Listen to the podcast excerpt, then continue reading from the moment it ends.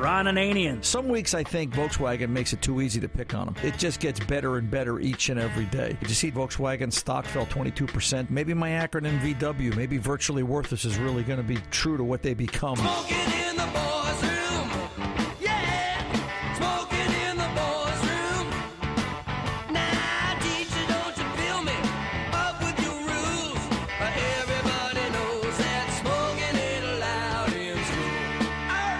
The Car Doctor. The Volkswagen problem is the software is cheating and running the car in a different mode to give it better performance, but emitting higher emissions levels. And I've read reports where the emissions levels are 30 to 35% above federal spec. Welcome to the radio home of Ron Ananian, the Car Doctor. Since 1991, this is where car owners the world over turn to for their definitive opinion on automotive repair. If your mechanic's giving you a busy signal, pick up the phone and call in.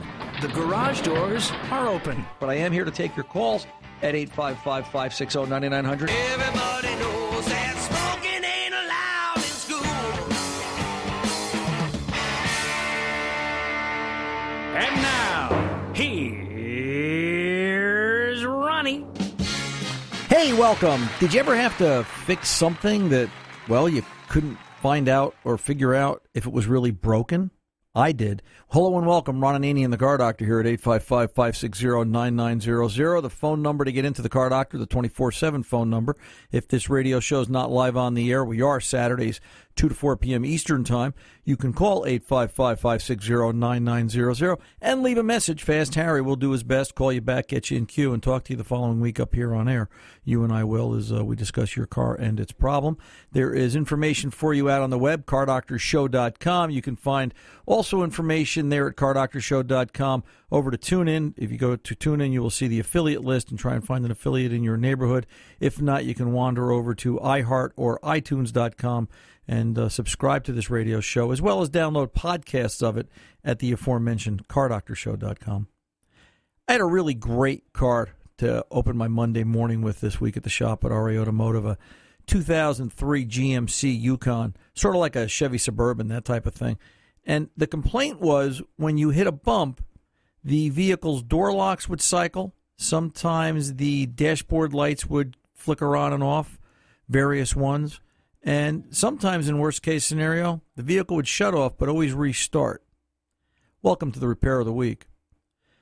When the car showed up, naturally the first thing I always do is, you know, a visual once over, a trip around it, scanned it for codes, multiple codes, different areas, things that made sense but didn't make sense. But some things that really stood out, one of which was a communication fault. It had a U1360, I believe it was, which is a communication fault code somewhere inside the vehicle. Its its data bus was being interrupted for some reason, but nothing that pointed me towards this or that. It was just I knew it had a communication fault, which I could have told you if it was cycling and shutting things off. It would make sense to me that we had a wire bouncing around or a module bouncing around or something going into failure and shutdown mode. The hard part was I couldn't duplicate the problem. Couldn't get the vehicle, and to this day, and naturally, you know, it's fixed because it's the repair of the week, but to this day, I never saw the car do what the vehicle owner said it did. And I and I believe Myron, I really do. I'm sure he didn't stop by to have me repair something that wasn't broken, but it was just frustration on a lot of people's parts that I can't duplicate the condition. But I have to fix it because you have to fix the car that's in front of you. That's part of what a mechanic is supposed to do. So you have to think outside the box. One of my daughters tells me all the time, Dad, you're one of the best at thinking outside the box. I'm always amazed, and you inspire me as I go forward in life. I just can't figure out how you do it sometimes. You know what, Rach? Sometimes I can't figure out how I do it either, but do it, I try. I sat down and did some research. I said, because I always believe that in a lot of cases, you can't be the first one to be seeing this problem, and somebody else must have run into it somewhere. I knew I was having a communication fault, so I knew the vehicle was shutting down. And after a look around to make sure, because my number one concern when I'm dealing with something like this is are there any aftermarket components in the vehicle? The non General Motors radio in the dashboard stuck out in my mind, and I tucked that in the back of my mind's eye for possible future reference. But I knew I was looking at something more than that. A quick scan under the dashboard, a quick look under the dashboard, if you will, showed me nothing. Looked like a wiring harness that, as it was installed in 2003, back when this vehicle was young. So I knew I had to look somewhere else.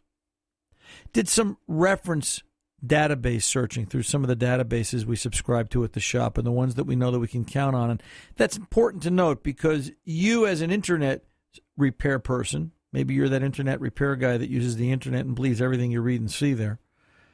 I knew that the internet isn't always reliable. So, way back when we subscribed to some databases that are confirmed once that vehicle gets fixed and it's logged into as, hey, this is what fixed it, it's reviewed by a panel board of mechanics to decide, is that really going to do the job? Well, I found more than a few that talked about various ground problems on this particular generation GM vehicle, two of which are at the back of the intake manifold in exactly the one spot that you can never really see them. Sort of thinking in the back of my mind, if it's hard to get to and if it's in the worst possible place to be repaired, that's probably what's wrong because that's how Murphy's Law always works. And someday I'm going to catch up to Murphy. I keep saying that. And I started looking and testing grounds as best I could, even the ones I couldn't see. Ground 103, G103, I shall forever remember that in my mind's eye because I couldn't physically see G103. I could touch it, and touch it I did. I laid across the top of the motor and reached way down in the back of the bell housing area, the top of the intake, and just found the wire that came down from the wiring harness.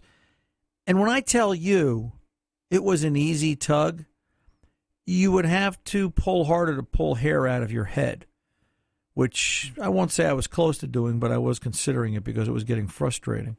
And I just gave a little to the wire came off in my hand. And I said, wow, look at that. This wire is one strand. And when I looked at it, when I cut it away for a cross section, I counted there are 10 strands of wire in that wire that make it up. It was down to one, one strand of wire. But did I find a fluke? Did I find something that was, well, a lot of things get frayed wires over time. How important was ground 103? Let me tell you how important ground 103 is because the bottom line becomes ground 103 was the fault. G103 on a General Motors truck of that vintage is the main ground for the vehicle computer, for the PCM. And every time that PCM would turn on and off, because when it lost G103 on a bumpy road and that wire flexed enough that it was working itself back and forth and uh, the electronics couldn't carry the load on one strand of wire, that PCM would shut down. It would cycle the door locks because it thought it was key on, key off, key on. And it would do all sorts of crazy things that you can't predict with the electronics on the dashboard. Because fixing ground 103 fixed the problem. Which, by the way, I have to point out um, to the General Motors engineer that wanted to save the two cents on the, I don't know, extra quarter of an inch of wiring loop because they don't think about things moving and sagging and changing as vehicles ages roll on. I put a loop of wire in it. So as the engine was going, you know, down the road with the vehicle and the, the engine would kind of shift and move and twist, it's not pulling on the harness all the time and it won't break the new wire. And that really is the repair of the week. Hello and welcome. Ron Ananian the Car Doctor, 855-560-9900. Here to take your calls and answer your questions. We've got some good stuff coming up in the next hour. We are going to be talking to the folks from PowerFrame, talking about PowerFrame grid technology and batteries. And if you woke up in the Northeast this morning, you uh, you understand what cold weather is because, baby, it's cold outside. It is a cold, wet, drizzly uh, weekend here in the Northeast, and uh, we understand other parts of the country are getting hammered as well. But I am here to take your calls at 855 560 9900. I've got a couple of emails I want to talk about. I want to talk about some changes in tire technology a little bit later on, down around the bottom of the hour, from the folks at General Tire. So we're going to talk about that. Right now, let's pull over and take a pause, and the car doctor will be back to open the garage doors right after this.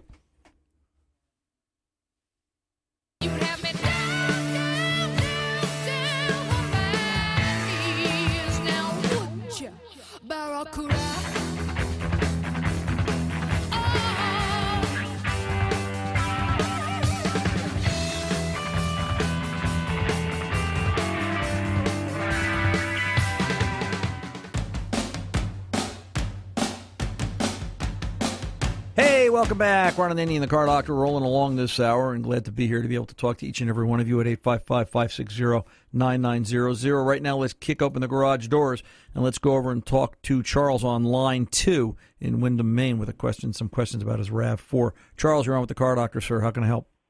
Uh, well, I've got a RAV4 V6 2011. Great car. Oh, yeah, nice car. I do a lot of maintenance on it. I keep it up because I I like it. Okay. Uh, what I'm wondering is, I got 95 on it.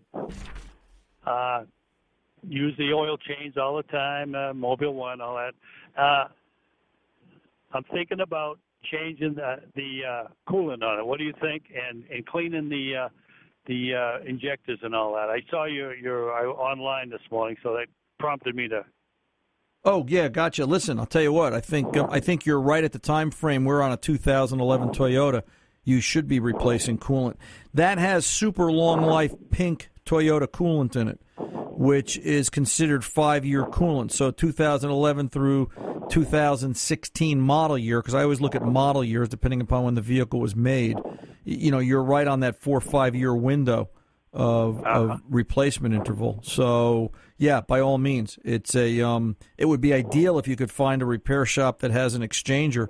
But if you're going to do this yourself, it's going to be drain the radiator, pull hoses off of it, try and get as much coolant out of it as possible. But keep in mind, without a coolant exchanger, you're never going to get everything out of the engine block. So an exchanger is in your best benefit. So uh, that that may cost you a little bit of money to have a shop do it. But the other half of the question, I can save you some money. All right, because if if you're a do-it-yourselfer and you want to do it yourself, I can tell you about Motor Medic, which is a new carbon cleaning product out on the market in the last couple of months. It's available at O'Reilly Auto Parts, and it flat out works. It, it's a professional fuel grade, or it's a professional grade fuel system cleaning kit that you, the do-it-yourselfer, can use. Um, the, the neat thing about it is it cleans both the fuel and the intake side of the system. It'll work its way right through the intake plenum, go down, clean the valves, clean the carbon off the top of the pistons, and it does an excellent job. So you want to look for that Motor Medic. You'll find it at any O'Reilly Auto Parts.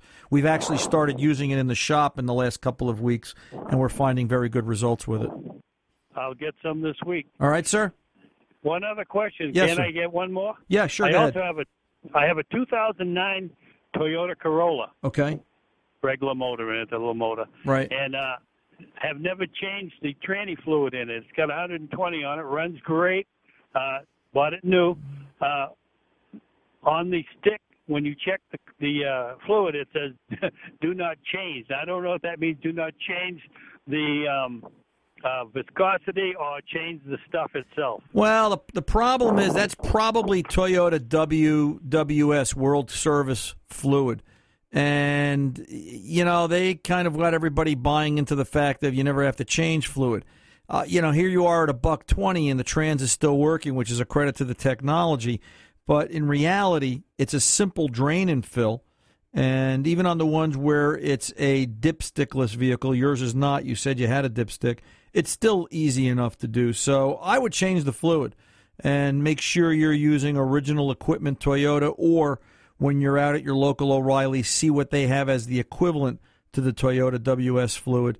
And, um, you know, that'll work just fine. But I would change the fluid in that. And by the way, as long as we're talking about it, going back to the RAV4, if you haven't changed the fluid in that, I would consider replacing that as well, simply because all fluids do have a finite life. Nothing lasts forever, much as marketing departments and car manufacturers want you to believe. All right, sir?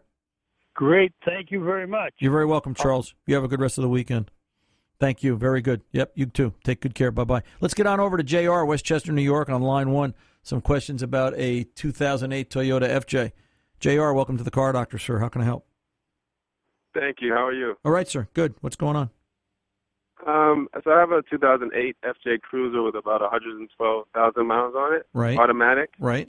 Um, it's been modified quite a bit, um, but I noticed I bought it last year, and I noticed um, between 35 and 45 miles per hour when I'm in drive, it starts to shake, like the the car starts to shake, almost like a stick shift if it doesn't have enough um, torque, like if you don't give it enough gas. Right, like it's like, like uh, like, you're in too like you're in too high of a gear going too slow. It Yeah. starts to chuggle. Exactly. Right. Exactly. So, so, so I looked it up online on the forum, and a lot of people seem to have this problem, but no one seems to know what causes it. I've, Okay. I've, you know, a lot of people bring it to the dealer, and the dealers don't seem to really, you know, help them too much. Right. So I'm Well, trying to figure out what, what, you know, what's causing it. There has to be, you know, the thing is when you when you move it into fourth gear or any other gear, it doesn't do the, it doesn't make the sh- the car shake. right. So it's just a drive. I don't think it's a transmission problem. No, I don't think it's a transmission problem either. I, I tell you how I would approach it, but my first question has to be: You said it's modified. It's modified how? Is it lifted? Is it bigger tires? Is is is anything modified suspension or drivetrain wise, or are the mo- or are the mods all body? Uh, it it has been lifted and it does have 285 on it, so the tires are a little bigger. Okay. Um, the one concern about a lifted vehicle, and it may or may not be the case with you, but I just want to mention it is how did they lift it? Did they change pinion angle to the differentials? Is it, and if they did, did they modify it so that it's still a good clean angle and that it's not excessive to the point that that could be a source of the vibration? Only you can tell by Okay. looking at it or having your mechanic look at it. You know, in other words, if if the rear end is um, the pinion of the rear end is is horizontal and they lifted it Uh-huh. and they actually pushed the differential down or pulled it up too far and now the drive shaft comes in at an odd angle everything Okay. everything I tell you from this point is going to be mute because you're fighting something that's in the design change of the vehicle if you follow my drift all right so Right, right, just just right. keep just keep that in mind first question I've Okay. got is when this does this let's let's pick a number 35 miles an hour when this does Mm-hmm. this at 35 miles an hour is it there only when you're stepping on the gas or will it do it while you're coasting as well If it if I'm just kind of cru- like keeping my foot on the gas but not not pressing it harder or not coming off all the way, it'll do it. But if I if I come off or push it harder, it'll go away. Okay, so if you can you can either drive through it or allow it to dissipate by not applying fuel. Right. If I keep my foot stationary, it'll it'll continue. Okay. You know, I got to tell you, it almost sounds like a pinion angle problem. It almost it almost sounds like you're you're pushing the rear one way or the other in in terms of where it's at position wise. Um, this is a four wheel drive vehicle, obviously, correct? Right. Right. Um, I wonder. But would that would that change because in fourth gear it doesn't do it at all. Well, and maybe in fourth gear it doesn't have the torque to do it at all. Maybe it Oh, doesn't. maybe. Maybe. it doesn't have the power to do it at all. So let me let me ask you let me ask you this question: Is there a flange on the output shaft of the transfer case? And what I'm getting to is, I wonder if you could drive this vehicle without the rear drive shaft in it. In oh, other- I don't know. in other words, drive it off the front shaft. I wonder if you could, and I would I would do some research in that direction to see if you can. If you can, if you pulled the drive shaft out, does that make a difference? All right, because you- Okay. you know we we could have the conversation about are the tires balanced? Is there a bent drive shaft in the truck? Is there a rim bent? But I'm sure you know what you- you're no dummy. I can tell by the conversation. You know you've already researched all that. You've already gone through all that. You bought a lifted vehicle. You know you're buying something that's a little bit off the beaten Right. path. So I would start to look for the irregular. And my first thought is, can, I, can I drive this thing without that drive shaft in it? And if I can, does the problem go away and change? And if it does, then I start looking at suspension and how that rear pinion is facing. Good luck to you, JR. If you need more help, you can give me a shout. I'm Ron Ananian the Car Doctor. We're back right after this.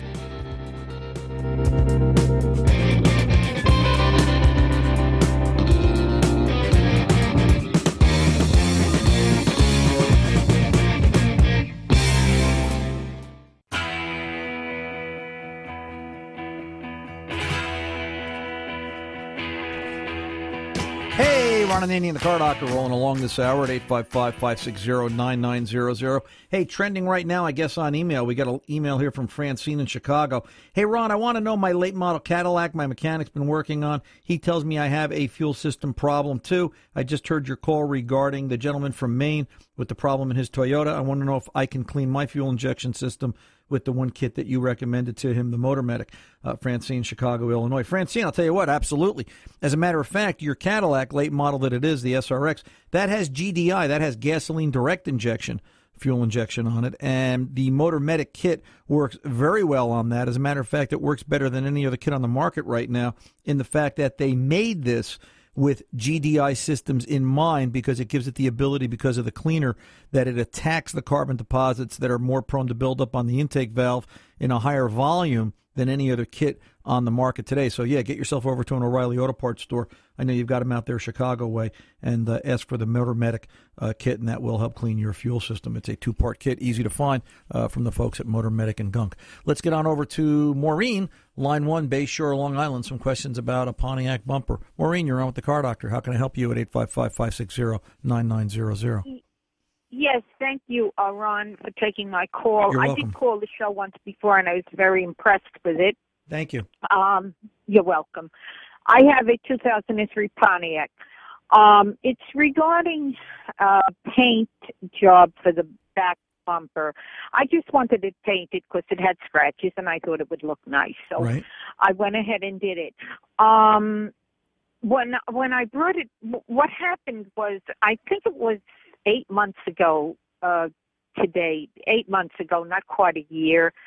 Uh, when I it it start, I noticed that there were like bubbles coming up from underneath the paint um, in sections, and when I brought it back to the auto body mechanic who painted it, he says, "Well, that'll happen if somebody hit it, but there's no evidence of anyone hitting my car Yeah, all." I disagree. I, th- I think he's I think he's trying to duck the bullet, Maureen. From my seat here, and from your description, I think that the surface wasn't prepped properly, and the paint is just lifting.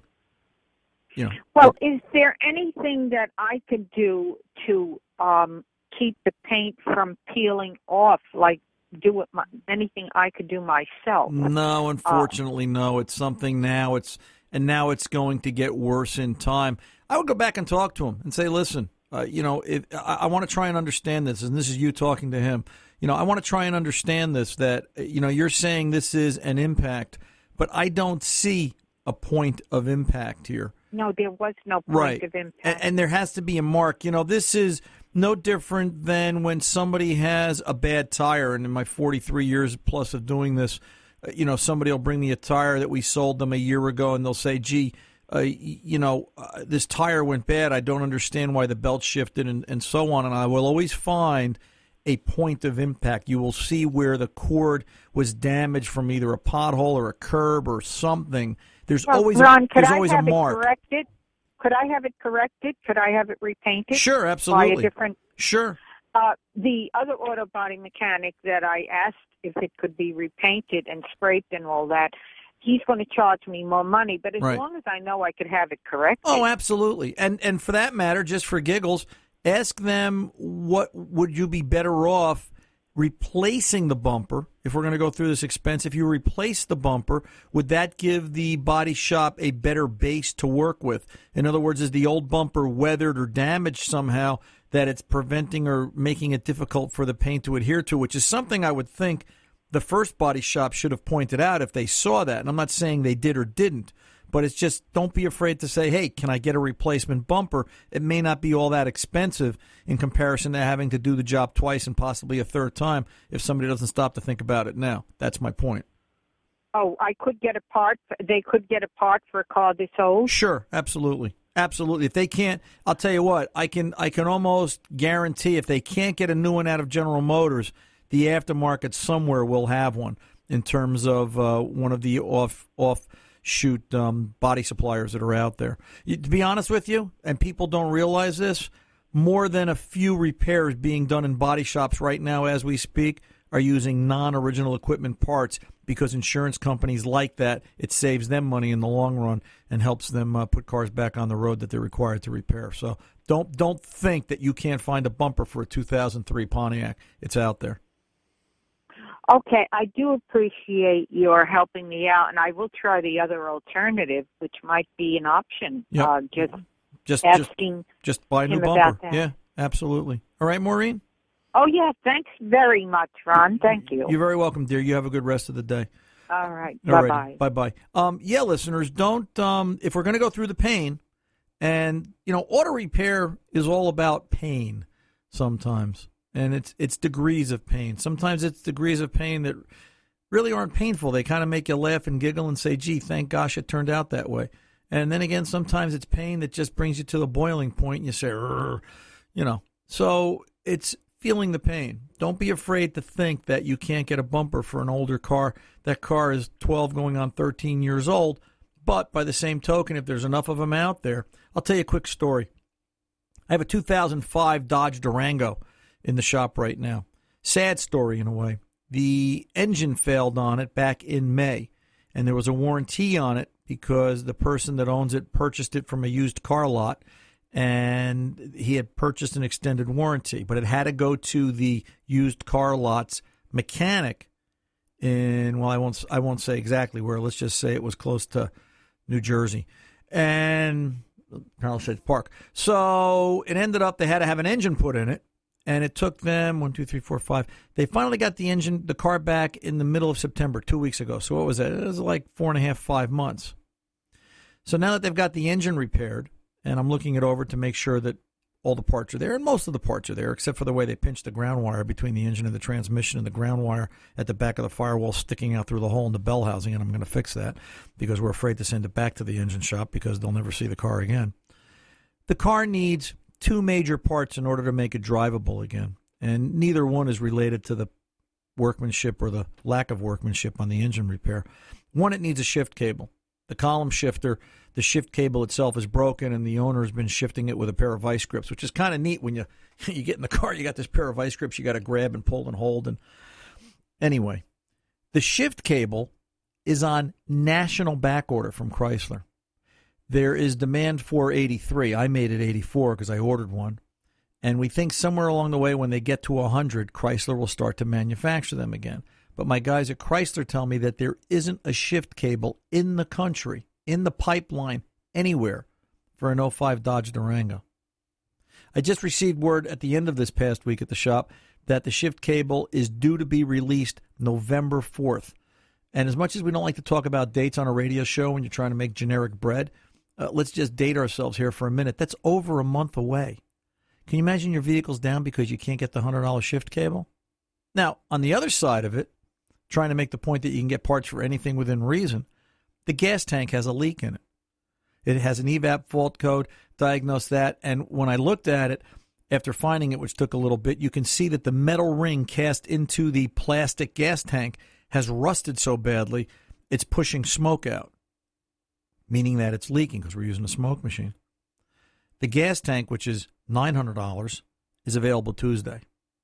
So, you know, and it, it only fits two model years of vehicles. So, auto parts is a funny thing. Sometimes you can get what you think you, you, you, you can't, and sometimes you can't get what you think you should.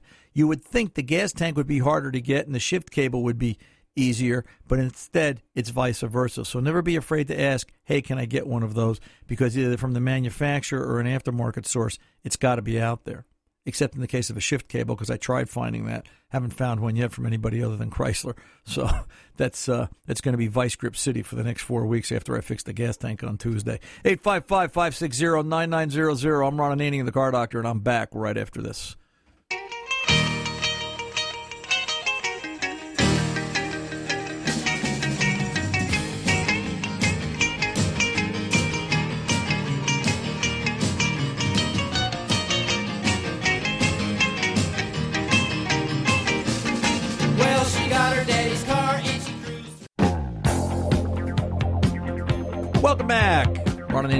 Doctor, at your service at 855 560 9900. By the way, if you need the car doctor during the week, ron at cardoctorshow.com.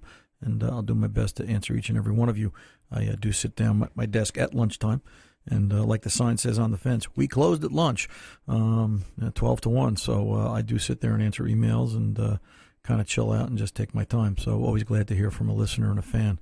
Always glad to help where I can. Let's get over and help where we can with Rob in Seattle, Washington, 2003 Honda Pilot, and some questions about oil and uh, 250,000 miles.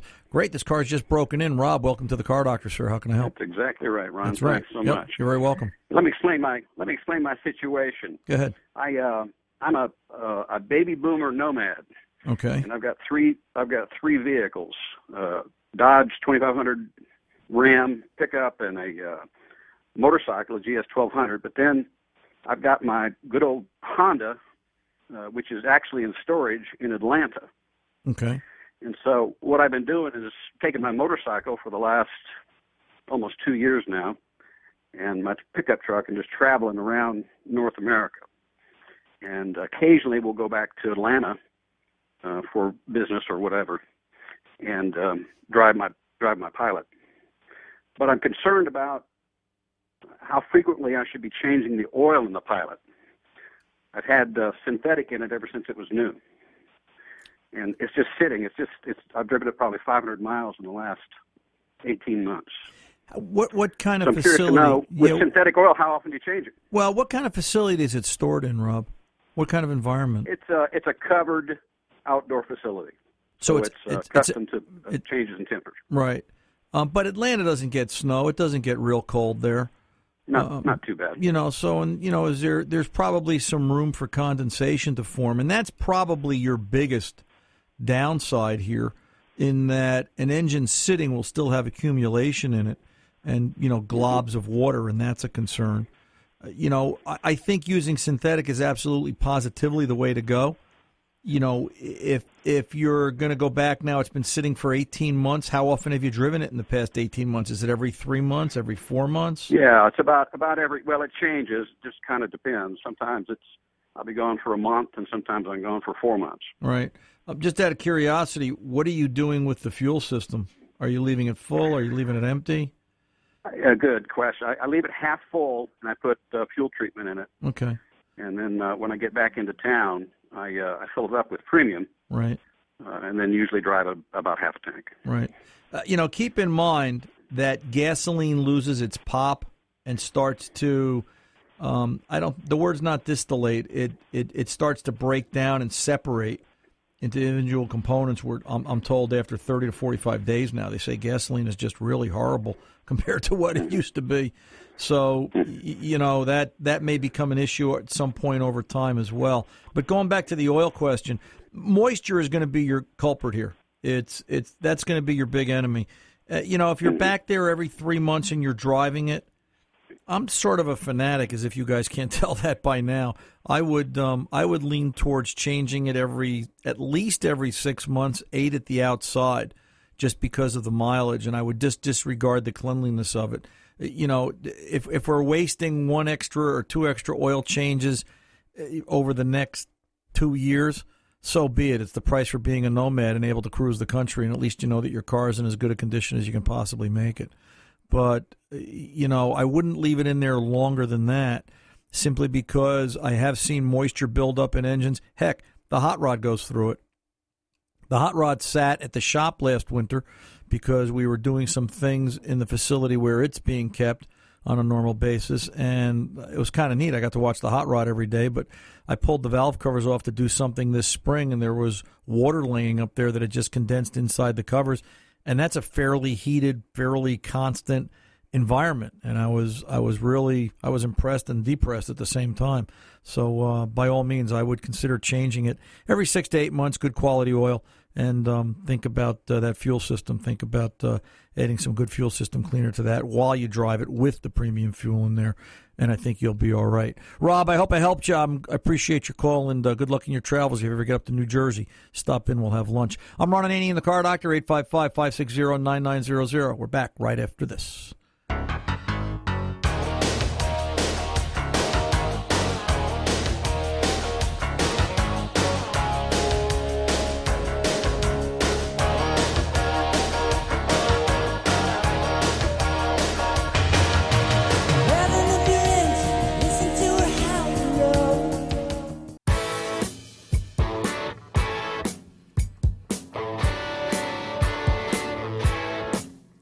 Hey, welcome back. We can thank Chris from Staten Island for this email. Chris wrote me and he said, Hey, Ron, I'm starting out as a young family. We just had a baby girl. Well, actually, not just. She's eight months old. Congratulations, Chris and Mrs. Chris, um, out there on Staten Island. And he says, I'm getting ready to put our family car, our four year old Honda, into condition for the winter. And I want to know what your thoughts are on tires. I read a lot about different models and makes, and I want to know what some of the better technologies out there. Chris, Staten Island, New York. Chris, I'll tell you what. Um, not because they sponsor or one of the sponsors of this radio show, but the stuff from General Tire is getting flat out scary. It's so neat, if you know what I'm saying.